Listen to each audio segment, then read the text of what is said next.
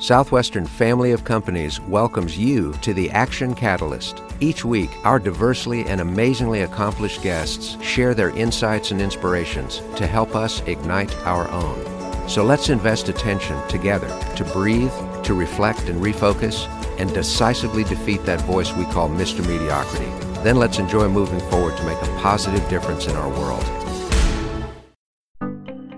Redefining Possible, the game changing guide to overcoming barriers and accomplishing your goals, is now available in a newly revised and expanded edition. Author Ron Alford. There were some very specific updates that we wanted to work on, and the goal was to take this from really good to great. The overriding theme is impact. What does significance really mean? The character traits that I want to be known for, that I wanted this book to be about. Things like vision, having a purpose for one's life. Things like how do I plan my time more effectively? How do I have boundaries? Things like how do I reframe beliefs? These are truths that bring my mind back to center. Stuff that people can use not just in the boardroom, but things they can use when they go home with their own children or when they have their own routines or their own quiet time where they're wrestling with their thoughts. Redefining Possible will inspire you to get outside of your box and live a happier, healthier life when you order Redefining Possible today at redefiningpossible.com. Welcome to the Action Catalyst. Today begins the first of an eight episode series in which we're going to learn a great deal about redefining possible. I was honored to be able to write the foreword for this book, and the conversation we had gave tremendous insights so we're now going to be talking with Mr. Ron Alford, who is Vice President of Recruiting for Southwestern Consulting. It is one of the fastest growing and most influential and impactful consulting and coaching companies in the world. Ron is the top producer, the top leader, and the builder of that business. Ron, I would love it if you could share some of those significant pivots. Yeah, I was a military kid actually in the early 90s and went to a high school in a, a military base in Alaska. And coming back to Seattle, started college and just was searching, like I'm sure a lot of our listeners. And basically, I was kind of thinking, man, I'll just follow the path. My my dad was 30 plus years military. My older brothers were both Marine Corps vets, and that was kind of the family. I figured maybe my niche would be that I would go to be an officer. So not not you know. Um, and I was actually preparing for Marine Corps boot camp, where I was going to start really getting ready to rock that fall. And I heard about a crazy summer job. My buddy said, You got to come sell 80 some hours a week, face to face rejection, straight commission. You want to do it? And uh, it, it just hit me hard. Like, man, I really needed something that rocked me and kind of got me out of my comfort zone and really helped me think different. And uh, so that was my first summer, 94. And uh, kind of got my eyes opened up and obviously met the team. And that was my first time I had really been subjected to just the the principles, the the you know the mindset, the skills. I mean, a lot of the things that Southwestern breathes. And man, there was no looking back. I mean, I, I fell flat on my face in so many ways that first summer, but at the end of it all, made good money in spite of that, and was like, man, this is something where I can grow a lot, and I can I can introduce some of my friends to this. There's people I know that need to get humbled and need to have leadership and, and have some guidance. And uh, that just started the trajectory. I've never looked back. I've been part of Southwestern's family for a long time, and and uh, even being out here in Seattle, I just could never see doing anything else. And so that that's kind of what started it all. No, I think that's fantastic. Uh, one early setback you had, as I recall, was you got a really nice profit check at the end of your first summer and decided to put it all into a truck. Can you can you share with us what happened with that?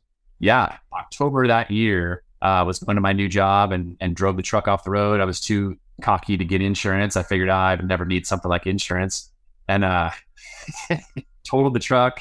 Everything I'd worked so hard for that summer was gone, and it's just.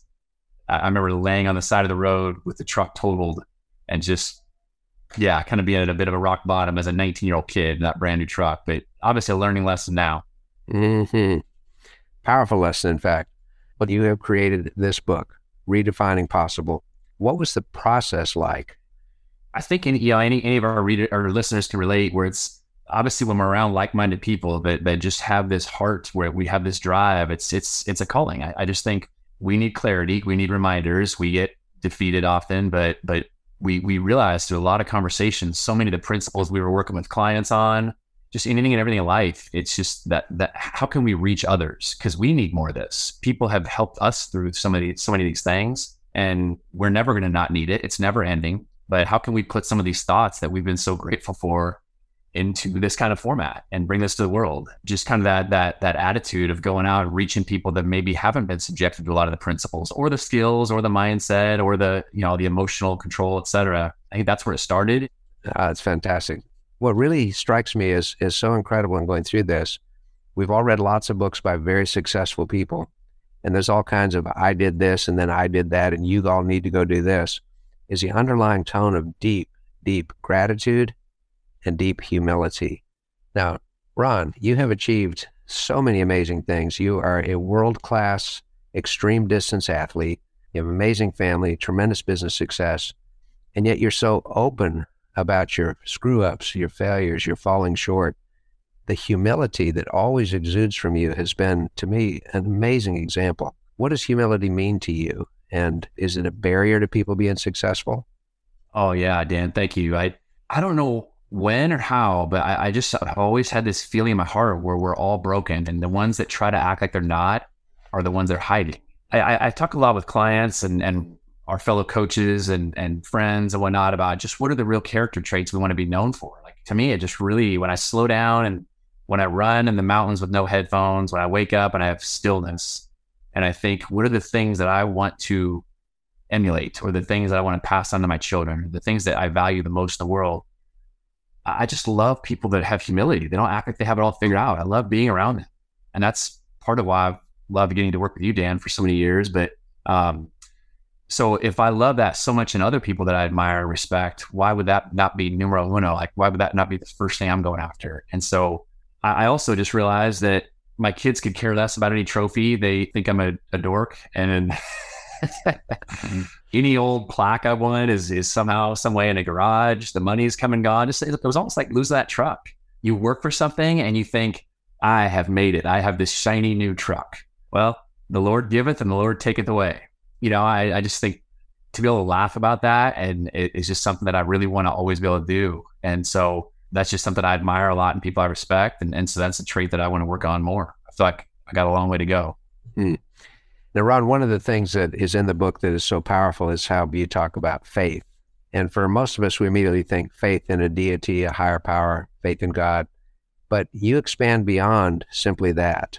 And I wonder if you could talk a little bit about what faith means in the context of this book and of people that want to do better in life. Yeah, you bet. I, I, I think when we slow down and we have stillness and we, again, kind of going back to my, my morning or my running out, the, you know, and we truly try to look within to find our vision. Like, what are we really going after? What what are those character traits of what we want to be known for? What's the legacy we want to leave? What's the like? If it is on my heart, if I feel strongly about it, it came from above. It came. It's it's for a reason. Like it's it's it's fact. Now, along with that, it doesn't mean it's going to be easy. And so every time I'm going after something that I believe is is significant, it's not just some worldly success. It's not some sort of a here today, going tomorrow. It's it's a significant thing that's lasting then that is that is worthy of pouring my heart into. And every time I have little setbacks or or whatever, it's it's having faith to persist. It's having faith to believe. Okay, that's the beauty. The struggle is the beauty. Like it, we we have to have the roadblocks. We have to have those detours and those setbacks because that's what inspires. And that's where, as you know, the book, the end goal and everything we're working towards in this book is what is the impact we've left on other humans and, and our and our brothers and sisters on this earth. And the only way we can do that is by overcoming the challenges. People really don't care about your money and your trophies and your awards, but they'll they'll actually listen when they see like, wow, you've actually had to work for that. You've had to fight for that. You've that wasn't handed to you. And so that to me is where faith is so strong. Like to get it, we have to have faith. Otherwise, we give up too quickly. Mm-hmm. And you always put your faith followed up by action. Listeners, I, I hope when you read the book, you read very closely the chapters where Ron brings up his his son Van, one of his twins, and the terrible battle he fought and won with leukemia, and how important the role of faith was in keeping the family together, keeping focused, building a business at the same time. Just incredible. At the moment, we're doing this as the world is still coming out of the COVID 19, not unprecedented, but unprecedented in all of our lifetimes, of course. Uh, you talk a lot about what are called confidence anchors.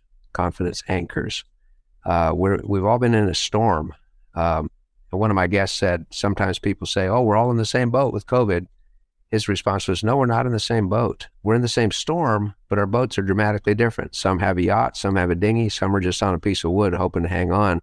We're all in the same storm.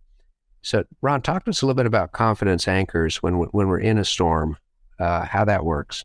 Yeah, man, it's such a cool topic. It's mm-hmm. the, the storm analogy so, you know, appropriate because it's, and, and the realization that this is just the latest storm and we all have heard quotes of, yeah, we're either in a season of a, of a valley at the moment. We're either leaving a valley, we're in it, or we're about to go into it. And if we get that attitude that that's normal, then what I find is that people don't have all these rationalizations or excuses for low points in their their year, in their in their. And I'm not just talking business. I'm talking about as a parent, in their fitness, in their marriage, whatever. Like, oh well, um, you see, what happened was well, like, of course, because that's life.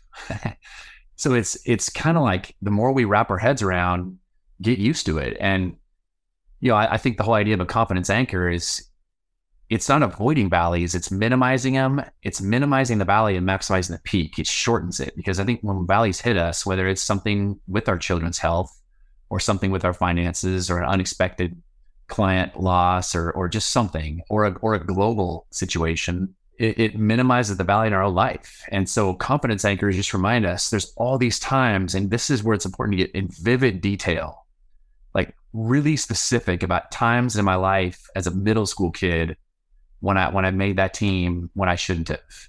As a college kid, when I did this, as a in my early career where I stayed the course when someone else quit. And nothing's too small.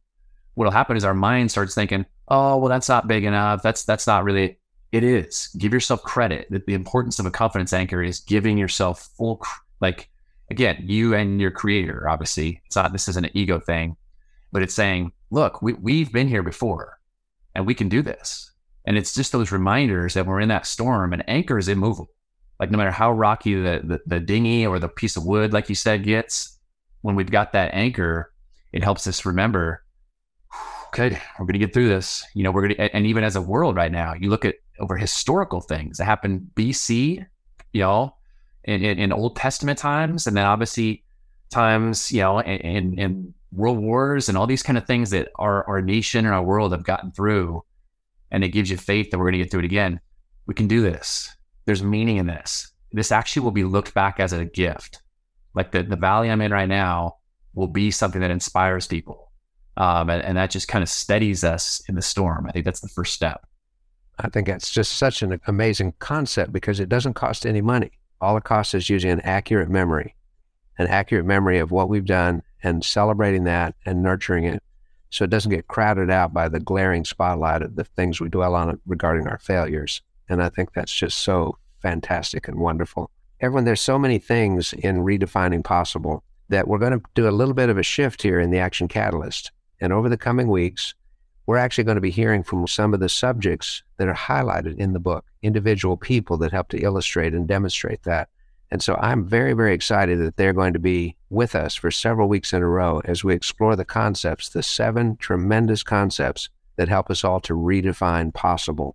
And it's going to be a really fun experience and a learning experience and a growing experience. So, on behalf of all of our listeners, thank you so much for being on the Action Catalyst. If you enjoyed this podcast, please make sure to subscribe.